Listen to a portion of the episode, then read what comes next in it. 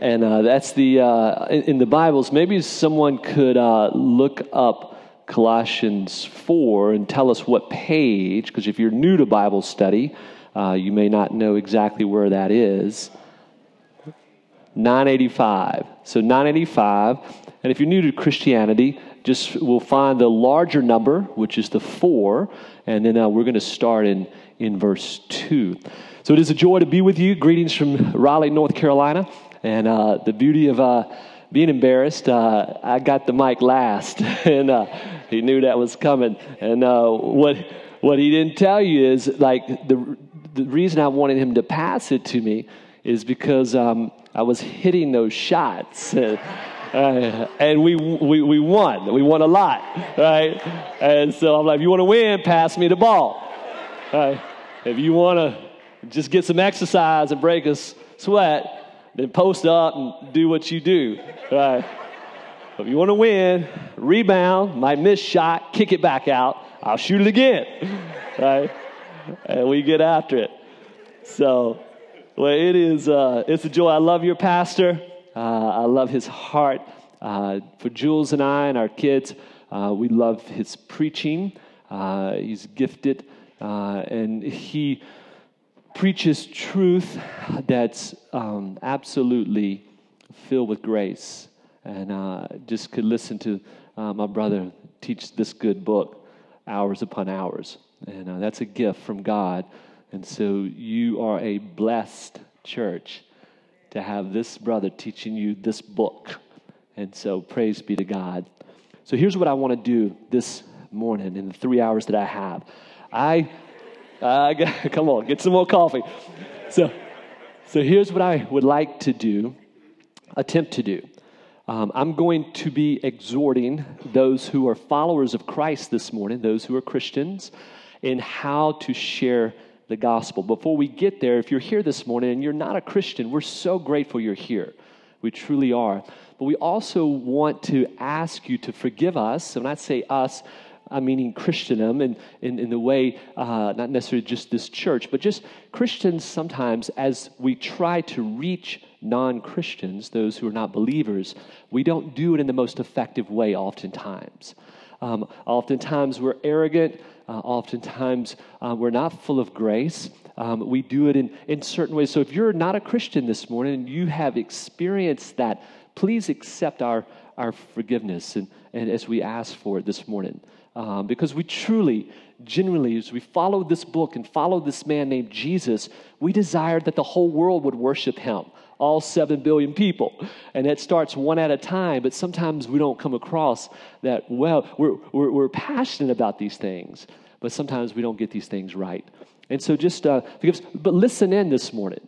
Listen in. If you're here this morning, you're not a believer. If you are a believer, listen well and, and, and let's learn together. And, uh, and, and, and let's, let's think about this as well that Christians, wouldn't it be sweet if we were known more for our hospitality than our hypocrisy? And we'd be known more for our gratitude and generosity and grace than our grumbling, right? That would be a miracle. So may God do this work. So, Colossians chapter 4, let me give you the context. This is one of those churches the Apostle Paul didn't make it to. Um, I've been to Colossae. It's an incredible area. I studied some over there. Um, probably three, four hours away is a town called Ephesus, which we get our letter Ephesians, right? Paul's writing to these folks at Ephesus. They're called the Ephesians. The folks that lived in Colossae were called the Colossians. And so there was a man named Epaphras who was in Ephesus. And as he's there, he's hearing Paul preach the gospel. And he comes to faith.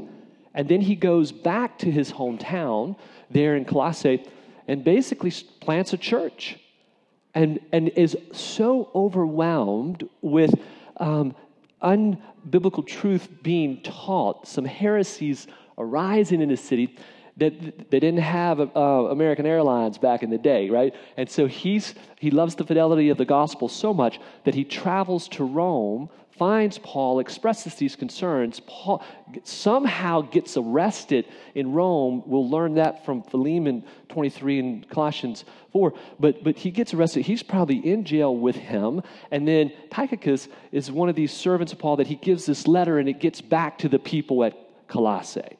I mean, th- this is this letter that we have this morning. You're holding on an incredible letter that a brother traveled thousands of miles, probably by foot and boat and who knows what, to, to ask about truth.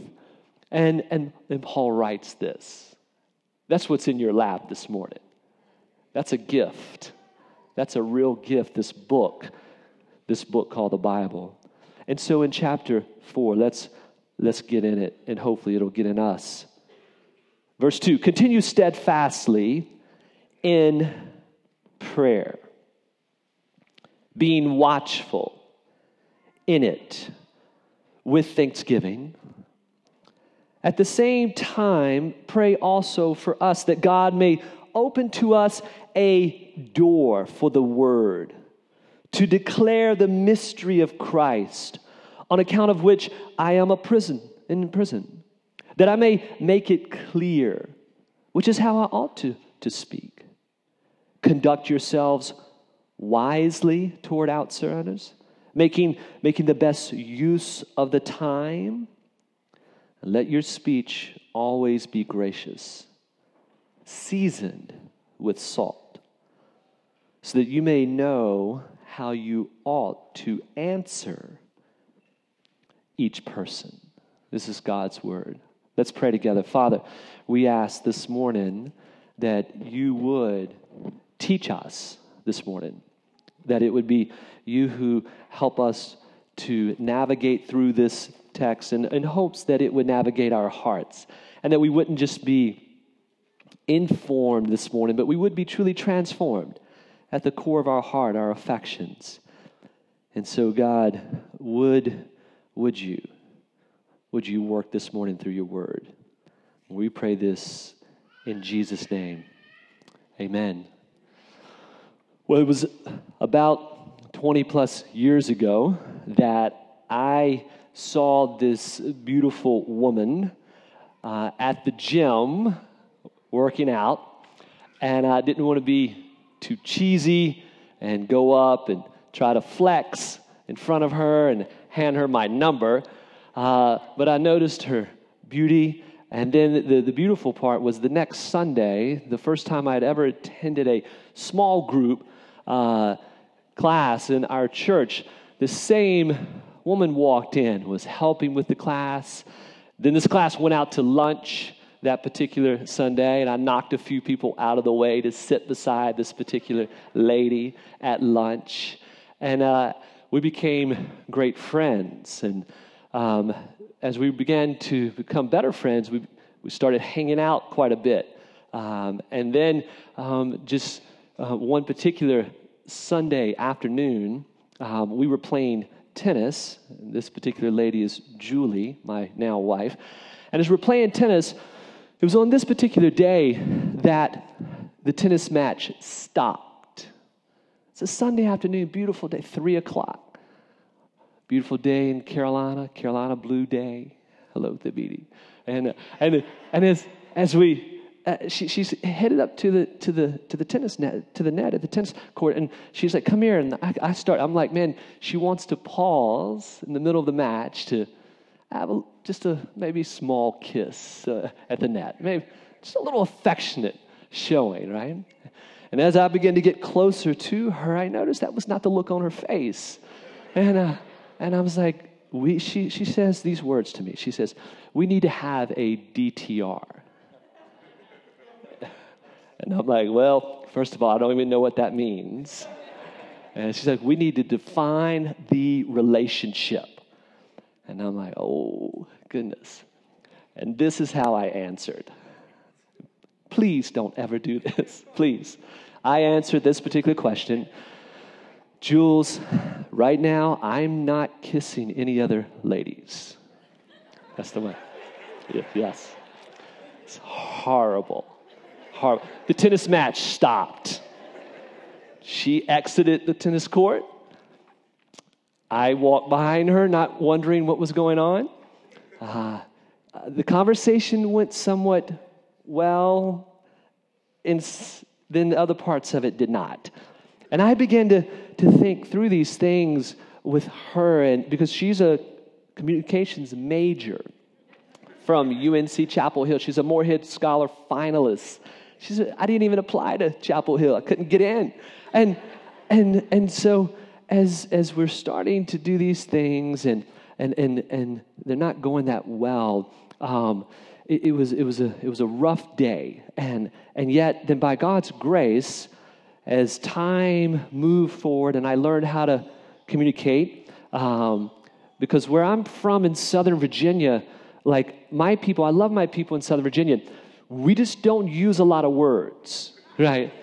I mean, there's a few we, there's a few noises that we make, and that covers about 15 words, right? And and we know it's maybe good for the environment. I don't know, but but it's it's um it, it, that's just the way we communicate. Well, as Jules and I began to move forward and wanting to engage in marriage, um, I realized I needed to be more effective in my communication. So, our first year of marriage, I found 200 feeling words that I inserted in my day timer, and I tried to use two a day every day our first year of marriage. I didn't know what a few of them meant, but I used them, right? And it was amazing how God blessed our first year of marriage and the way we learned to communicate with one another. Well, listen, if I would go to that degree to learn how to communicate, how much more should we? Should we go to every effort to communicate the gospel? To be effective in our sharing of this good news. Not perfect, but effective in the way we share. And so I believe Paul helps us this morning in this book and shows us five ways and, and they're one word. So, so there's five. It's a lot of points. I usually don't preach this many points, but, but there's five, five ways I believe we could be effective in our evangelism. Uh, it, this, these, these truths could serve you in your sharing of the gospel. Now, notice the first one in verse 2 and 3. That let's share the gospel as a church, right? If if Anacostia River Church, if its if its mission, if its purpose, right, is to glorify God by making disciples, right, from the four corners of the block to the four corners of the globe. Like, how do we do that effectively, right? Well, number one is this: let's share the gospel prayerfully. Let's share the gospel prayerfully. Let's think through this, right? This is Paul, he, he's, notice in verse 2, he actually says to continue. He could have said in prayer, but he says steadfastly in prayer. Every time you see explosion of the gospel proclamation in the book of Acts, it was always preceded by prayer, fervent, consistent prayer asking God to open doors, asking God to do great things. This, this idea of, of prayer, right, it shows our dependence on God. We're not informing God, He's sovereign. But it's a dependence. It's as much for you as it is to connect with Him. And prayer, prayer is this, this way that, that God's ordained for us to be in constant communion with the living God of the universe. And so, and think about this. Think about this, ARC.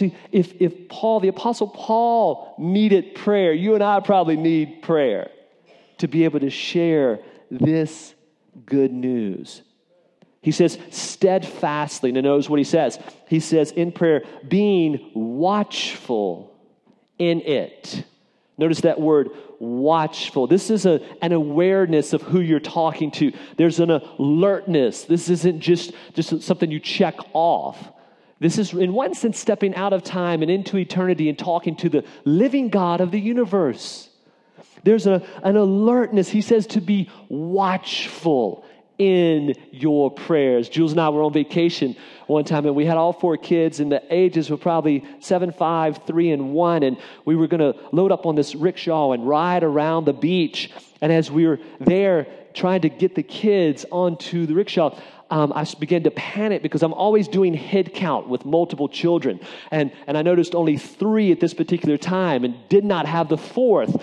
And um, I began to raise my voice and say, Jules, where is Emmy? Where does she go? And Jules, in her kindness, looked at me and she says, Dave, you're holding her. and I'm like, I just, it simply was not alert, wasn't being watchful and trying to gather the family. Right? This is sometimes the way we pray, isn't it? Right? This is sometimes how we, we pray. We're just, we're not attuned to who and what we're doing. Notice what he says, how to, how to do this prayer. It's with thanksgiving.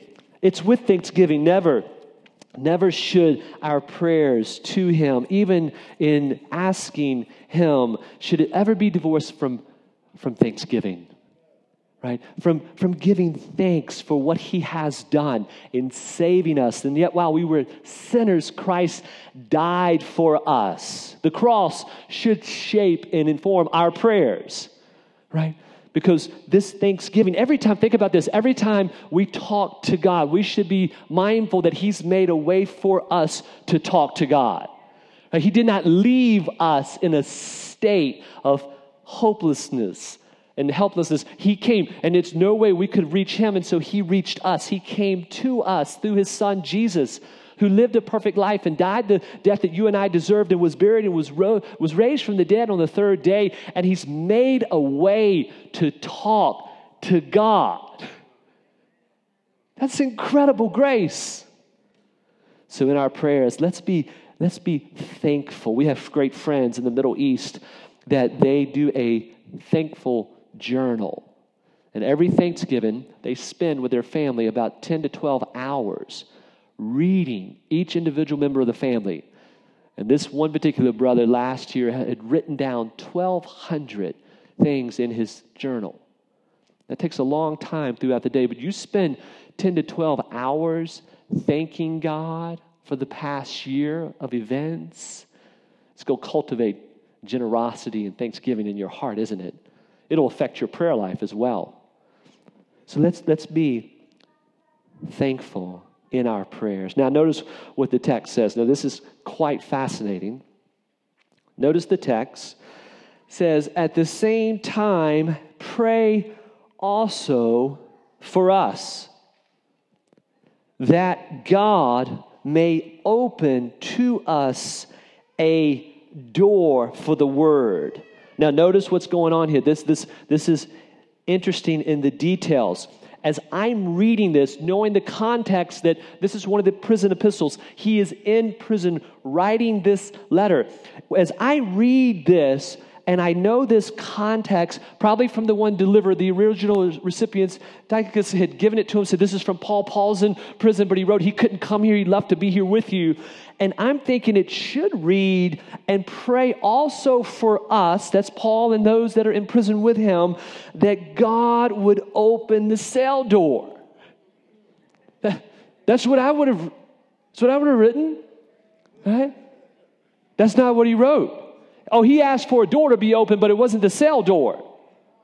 Right? He asked for a door to be open. He asked for a door for the word to go out while he's in the cell. Do you see that? This is this is tremendous. This is this is amazing, and I love the way he starts it. That God. This is a God-centered prayer. It doesn't start with his needs. It starts with God. That God may open to us a door for the word to go forth. Now, listen, I want to show you something. This is fascinating. In Colossians, if you would flip over one book, so just turn a few pages to Philippians. Turn over to Philippians, and in chapter 1, I want to show you in verse 12 and 13 of this amazing book what he's writing. Philippians is a letter to the people at Philippi, also written from prison. Notice in verse 12 what Paul says I want you to know, brothers, that what's happened to me has really served to advance the gospel. What's happened to him?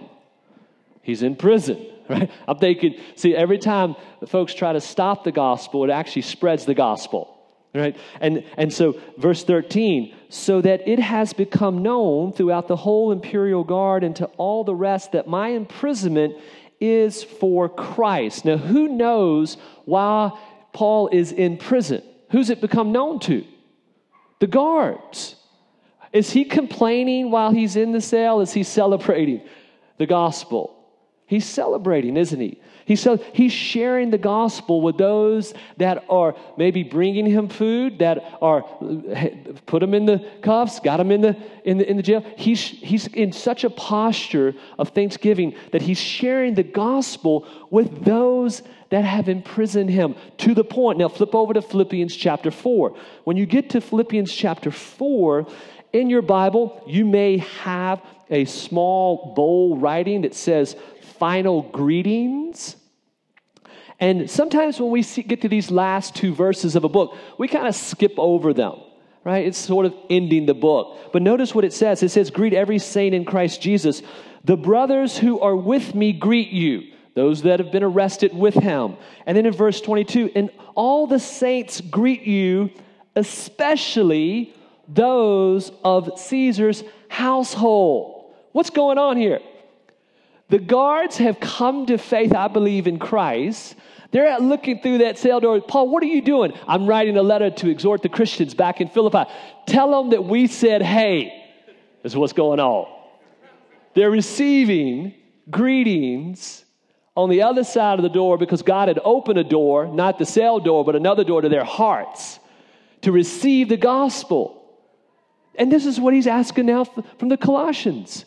Would you pray that God would open this door. Listen, let me ask you this question in way of application. What opportunities do you find yourself in, in, in where your first thought is, God, would you get me out of this place? Maybe instead you could ask God, while I'm in this place, would you open a door for me to share the gospel? Even if it's hard. Even if it's hard, right?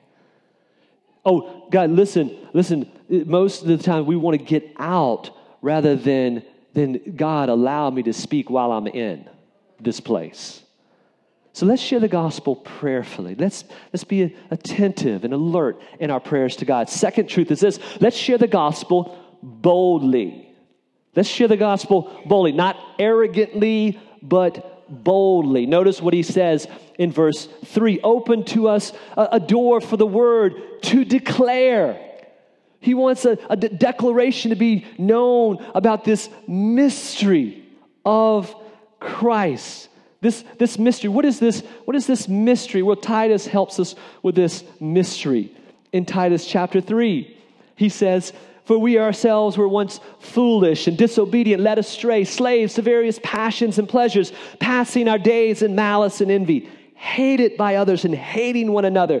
But when the goodness and loving kindness of God our Savior appeared, He saved us. Not because of works done by us in righteousness, but according to His own mercy by the washing of regeneration and renewal of the Holy Spirit, whom He poured out on us richly through Jesus Christ our Savior, so that being justified by His grace, we might become heirs according to the hope of eternal life. This mystery. Oh, it's not a mystery anymore because eyes have been opened. This promise that comes in Genesis chapter 3, where eyes were probably on every patriarch of the Old Testament, wondering if this is the promised one. And little to know the, did they know that the promised one wouldn't come in royal fashion in one sense, but came in a manger, born on that night in Bethlehem.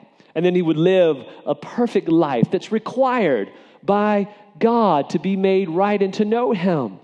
And then he, he, Jesus the Son of God, the Christ, would die and be on a cross. It's not the physical pain is that, that, that's the horror of the cross. It's the fact that it was dark that day in the sense of God's wrath being poured on him, and he drank every drop of God's wrath on the cross. And this, in a bad news world, is the best news that you will ever, ever hear. And he was buried, and not only was he buried, but he came back from the dead he came back from the dead. Let that rest on you to never taste death again. Oh, he raised people from the dead, but they still had a funeral one day. This one didn't have a funeral.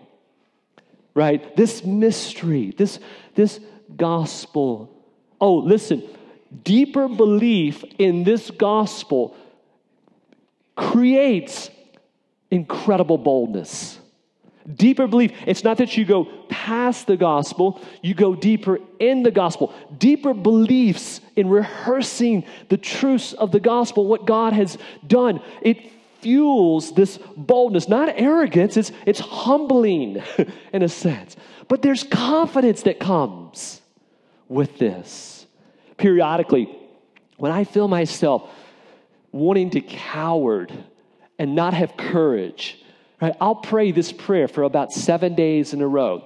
It, it begins, the, the, the word, think of this word with me, the word bow before God. As you bow before God, right? B O W. I'll pray this oftentimes every day for seven days. God, give me boldness, give me an opportunity, open a door, and give me wisdom.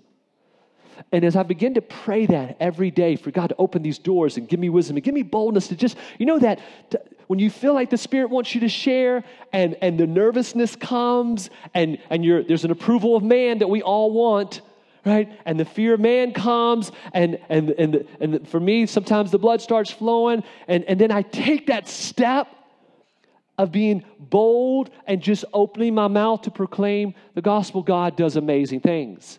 So I had been praying this for some time, and I'm at the gym at the YMCA trying to stay in shape so I can still put up some shots. And, and I'm on the, the, the treadmill just praying for an opportunity. And this brother comes in beside me. He's probably 6'5, 6'6, 270, thick, right? Just thick. And I feel the Spirit pressing in on me to share with him. And I'm like, he's too thick, right? He's too thick. He could take me down in a heartbeat. And I'm just doing my thing on the treadmill, and the Lord's like, open your mouth. And I'm like, I don't want to open my mouth. He's going to shut it. and I'm going along, and I'm just like, all right, let's go for it. And I'm like, what's up, my man? He's like, what's up? I said, What's your name? He goes, Lazarus. And I'm like, This is going to be good. this is going good. This is going to be well. Oh, I started picking it up a little bit faster, right? right? And Lazarus, college football player, had just buried a teammate. Mm. Death was everywhere around him. About five minutes later, this large man stepped off the treadmill and we stepped into the hallway of the gym and he trusted Christ. Right? You never know what God's going to do, right? When you take that step of boldness, he goes before you and he's behind you pushing, isn't he? So listen, listen, let's pray that God would give us not arrogance, but boldness. 2 Timothy 1 says, So do not be ashamed of the testimony about our Lord. God, would you give us this type of courage to share? Also, third, quickly, let's share the gospel clearly. Let's share the gospel clearly. Now, notice in verse 4, as still part of his request in the prayer, is that, that they would be able to make this gospel, this evangelism, this sharing of the gospel, that, that they, that, God would make it clear, that they would, would be able to speak it in such a way that it would not confuse people, but it would be extremely clear. And so, in one word, I love the way Tim Keller says it. He goes, Let's out narrate our culture in conversations. Let's, let's, let's understand this meta narrative of the Bible in such a way that we could engage. Now, let me walk you through this really quick.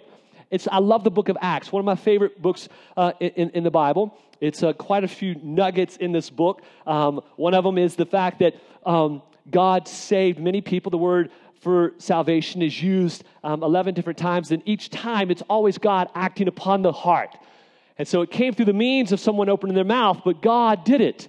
God's the sovereign one over these things, right? If He's not sovereign, I don't want to share in one sense because He's going before us. He's the strong 1. But in Acts chapter 2, where you have the birth of the New Testament church in one sense, you have Peter standing up, right? And I love how the Spirit of God has worked through him because he's just, um, he's the one that stands up to Christ, and then uh, Christ rebukes, and then there's a teenage girl that comes to him, uh, and, and he, he cowards in a way to her. I don't know who this guy is, Jesus. And then the Spirit of God comes, and at the, at the outpouring of the Spirit, he begins to preach. It's there Pentecost where he's preaching from Joel. So, so he's doing an exposition on the book of Job from the, from the Old Testament. Uh, Acts hadn't been written yet. He, the, the, the, Acts are being played out while he's doing this, right? This is recorded by Luke later. And as he's preaching, there's a familiarity with God, his, his audience, his context, right? They know who, when he says Joel, they know who he's talking about.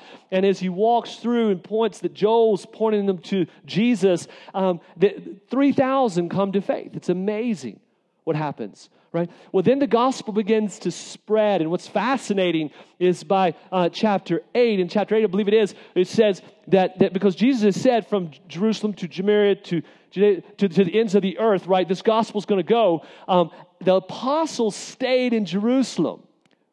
Stephen's martyred in chapter 7. Persecution is coming now, and it spreads, right? They, they spread it in the sense of trying to stop it out, but when you stop it, it spread. And, and, and lay people moved out, and churches were planted.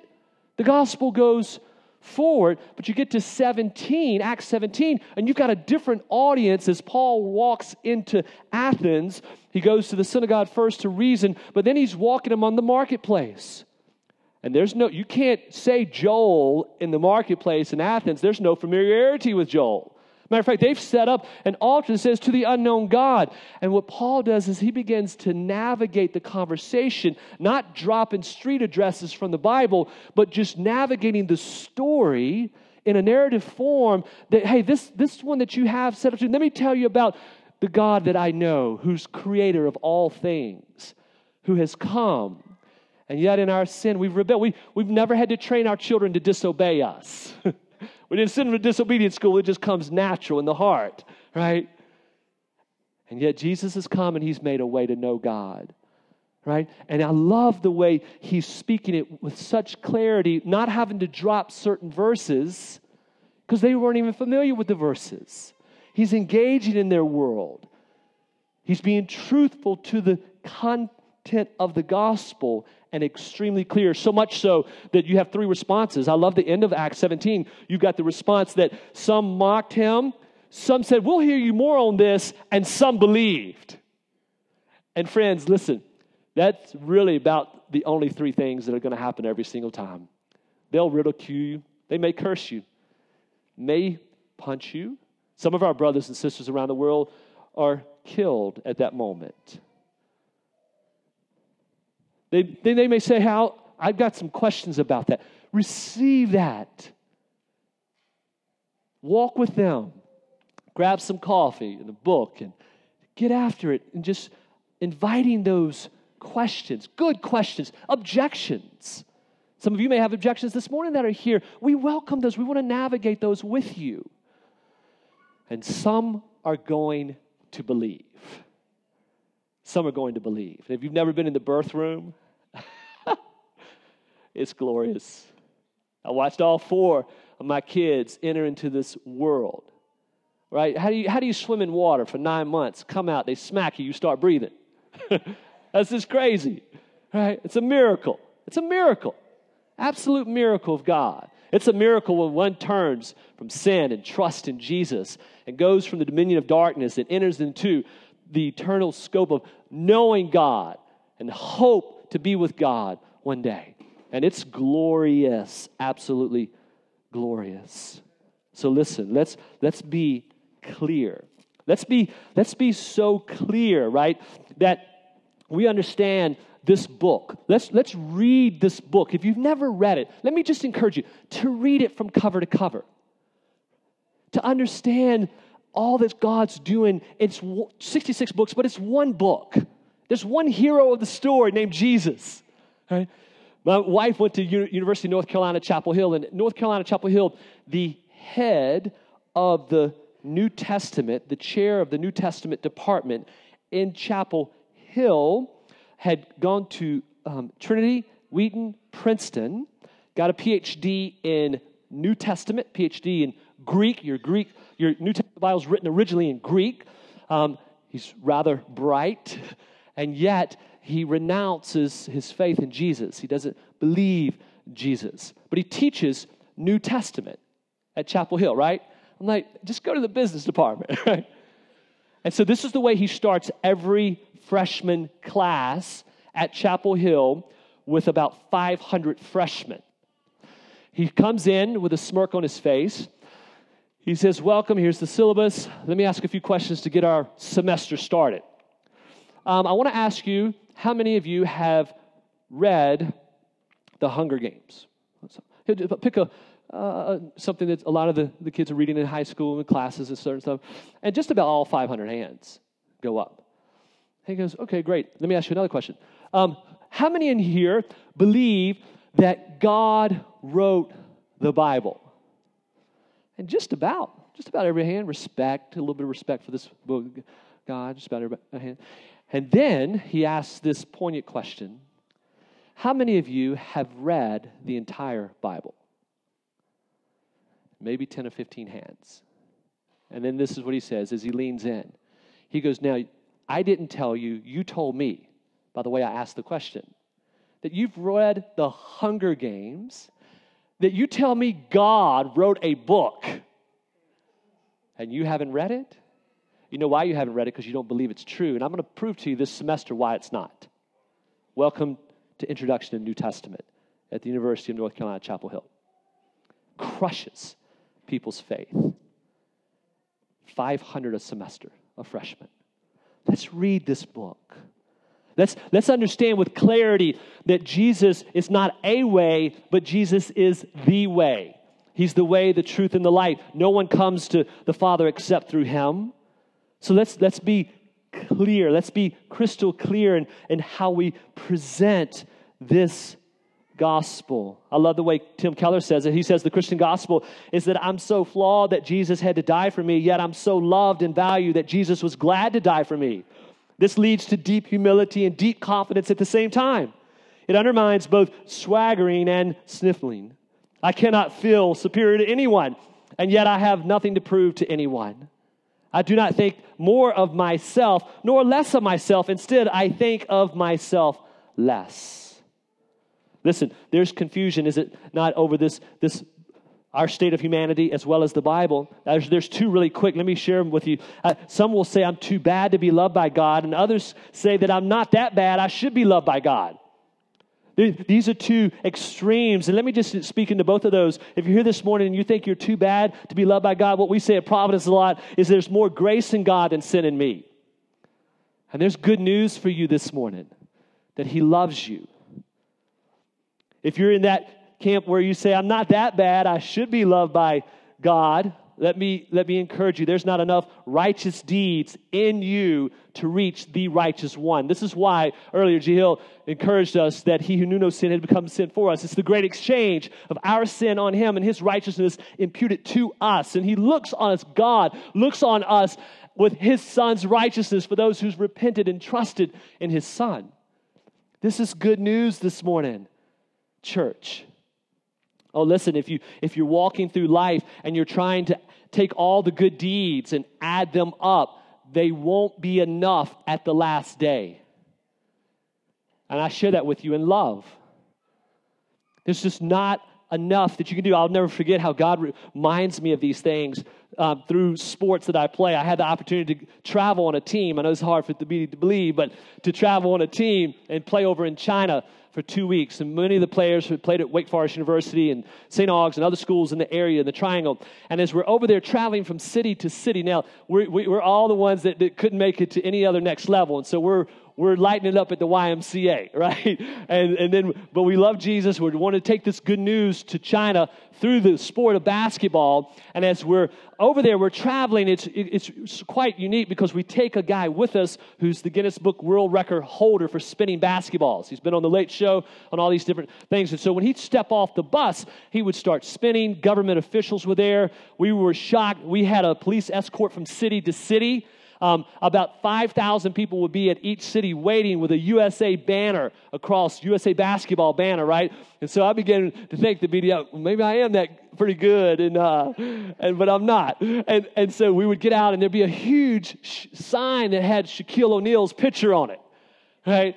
and, and, and, and the, the, the, governor from the province would be there to welcome us. And we'd have a, a, dinner, and then we'd go to a game, and there'd be a couple thousand people outside the gym and 5,000 people inside the gym. And, and so as we were playing, we had a couple, we had three guys, uh, one six nine, six ten, six nine. So we had some heights, and, and they could they could hop, and, and it was just an inc- incredible time to play. And so in this last game, we were playing against a college that we took three of our players from the U.S. team and played for the Chinese team, and then three of those players played for the U.S. team. Just some good PR, just some some good. It was on TV, all these things. And I'll never forget the gym's packed and and it's uh, it's coming up on halftime, and at the uh, end of halftime, I end up getting a, a rebound and, and turning and knowing I've got the full length of the court to go, um, knowing there's only about two seconds to go.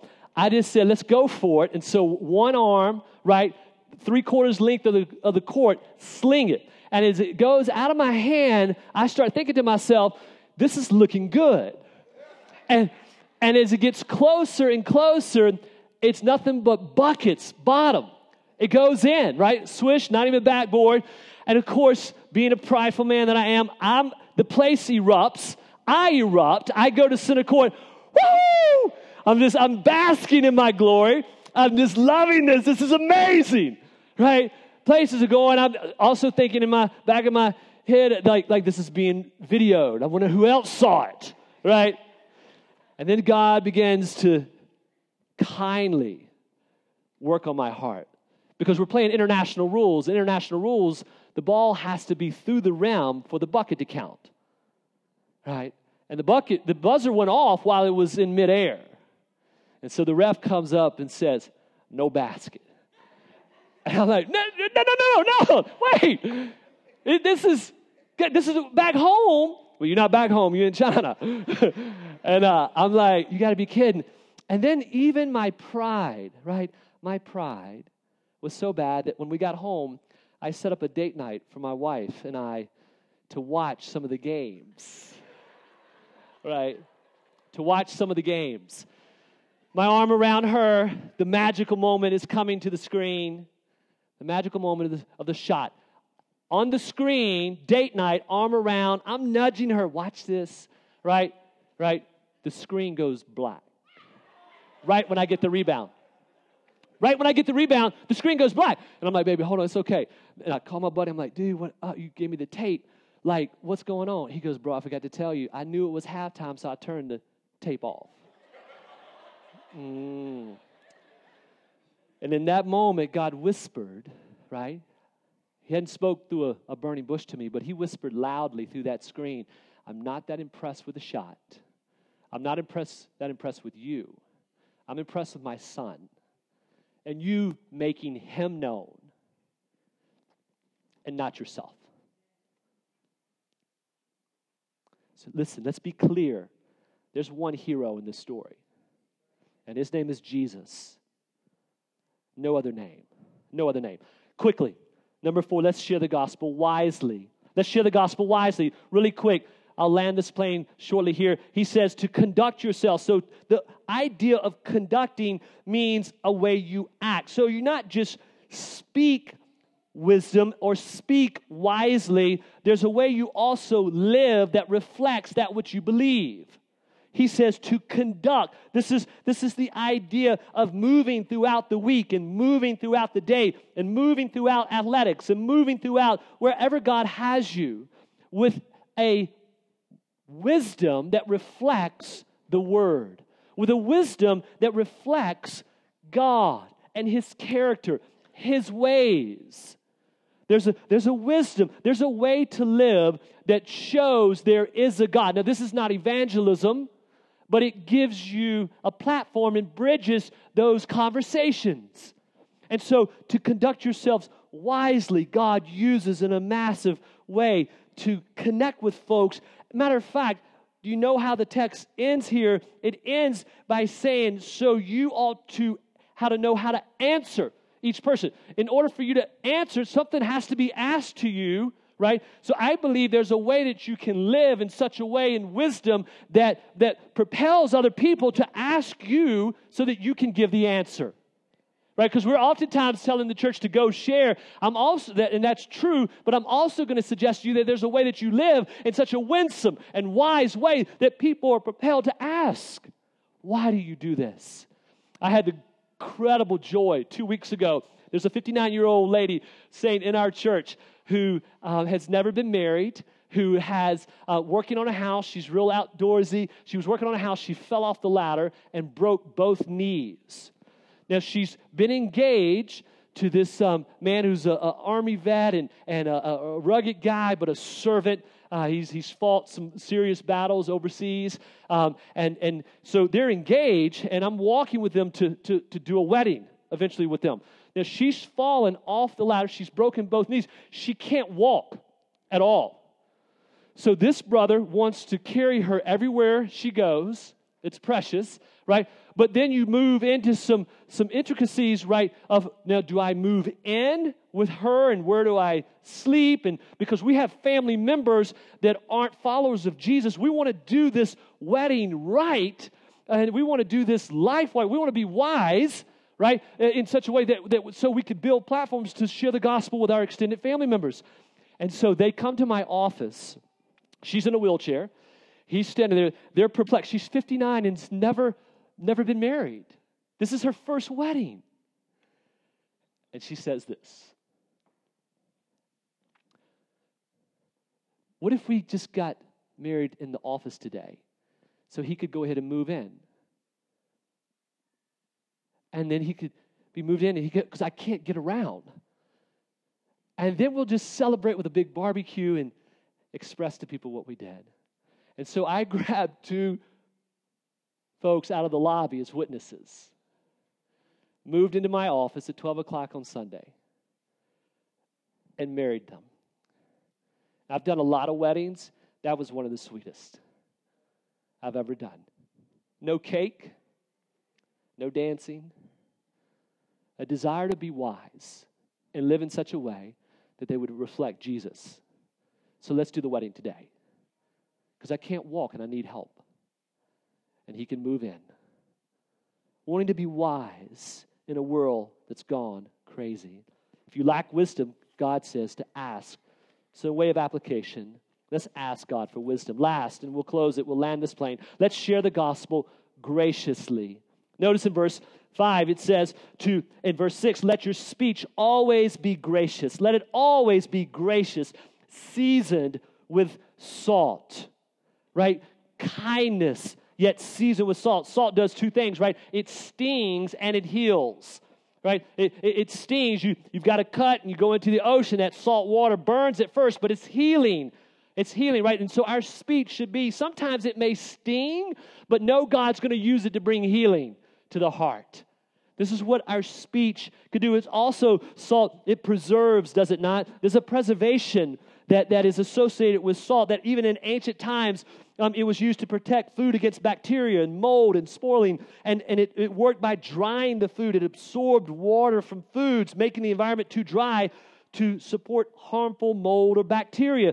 It's kind of my mom used to cook these, country, these Virginia country hams and load it up with salt right? To preserve the, the flavor, right? The next morning you have to drink about 10 glasses of milk and, and, and water because you, you got so much salt in your mouth, but it's good going down, right? With a biscuit and, and country ham. But listen, listen, this is the way our speech is, right? Is our speech preser- preserving? Is it, is, it, is it preservative in the sense that it's, it's speaking in such a way that it protects uh, against those, those bacteria that are coming? Are you adding to that? Well, listen, in closing, Charles Spurgeon helps us this morning. He says this He says, If, if sinners will be damned, at least let them leap to hell over our bodies. And if they perish, let them perish with our arms about their knees, imploring them to stay.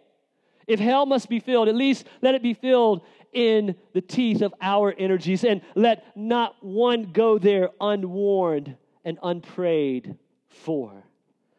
Oh, listen, uh, is, your, is your speech gracious? Is it full of grace? Think about me this morning as, as, as we're asking and we close that, that, God, would you make us a people who are prayerful and bold and clearly speaking this and wise and gracious as we go? And what could God do? What could God do through you living in such a way? Living in such a way you're attentive, you're alert, you're moving through the day, throughout the week, taking opportunities. Listen, one particular college student, one college student out in California years ago, took the opportunity to sit down over lunch and share the gospel with another college student. One college student being faithful to just sit down over lunch with an individual by themselves to engage in conversations and share the gospel. This particular man who was hearing the gospel for the first time was from Amman, Jordan. And as he's sitting there hearing these things, the Spirit of God brings conviction of sin, and he repents and trusts in Jesus at the, that moment, radically changed the direction of his life. He was there for medical school. He changes the direction of his life in such a way that he ends up going to Dallas Theological Seminary and getting a PhD in Bible exposition and moving back to Jordan, his home country, and establishing the Jordan Evangelical Theological Seminary that's now have planted churches in 27 Arab speaking countries around this particular seminary. And one particular brother who had helped run the extension program in Baghdad was saved as he was driving a tank in the Gulf War through Trans World Radio, listening to it in his ear. And he runs the extension of the seminary. One, one college student one college student, being faithful to share with one in need. What would God do? What would God do? And listen, we want to reach this area, we want to reach this community. And sometimes that's an overwhelming task, is it not? But here's what we say back at, at Raleigh we say, let's each one reach one. Let's each one reach one. It starts one heart at a time, one heart at a time, being faithful to share the greatest news on the planet. Jesus Christ dies for sinners. He's risen from the dead, and he's coming back. To God be the glory. Let's pray. Father, we love you. Thank you for the day. Thank you for this precious church and all that you're using them in this community. May you continue to raise them up in order to raise you up and lift you high. And you tell us, God, we, we claim this promise this morning that you tell us in John that when you, Jesus, are lifted, when you are lifted high, you draw people to yourself. And so, God, may ARC do this in a sweet way. Give them favor, God. Give them favor in this community. And Lord, we know that the light that shines the brightest at home shines the farthest away. And so, God, raise up folks to share the gospel here and then send folks out. May they be moved on mission to take this good news to the ends of the earth, God. And you tell us in Matthew 24 that when, when all have heard, that you're going to fold history up. And Lord, we want to be. We're amazed that we're, we're, we're a part of that. We're amazed that, that you would make your appeal through us as sinful people saved by the grace of God. So, would you do a great work, Father? We love you. We pray this in Jesus' name. Amen.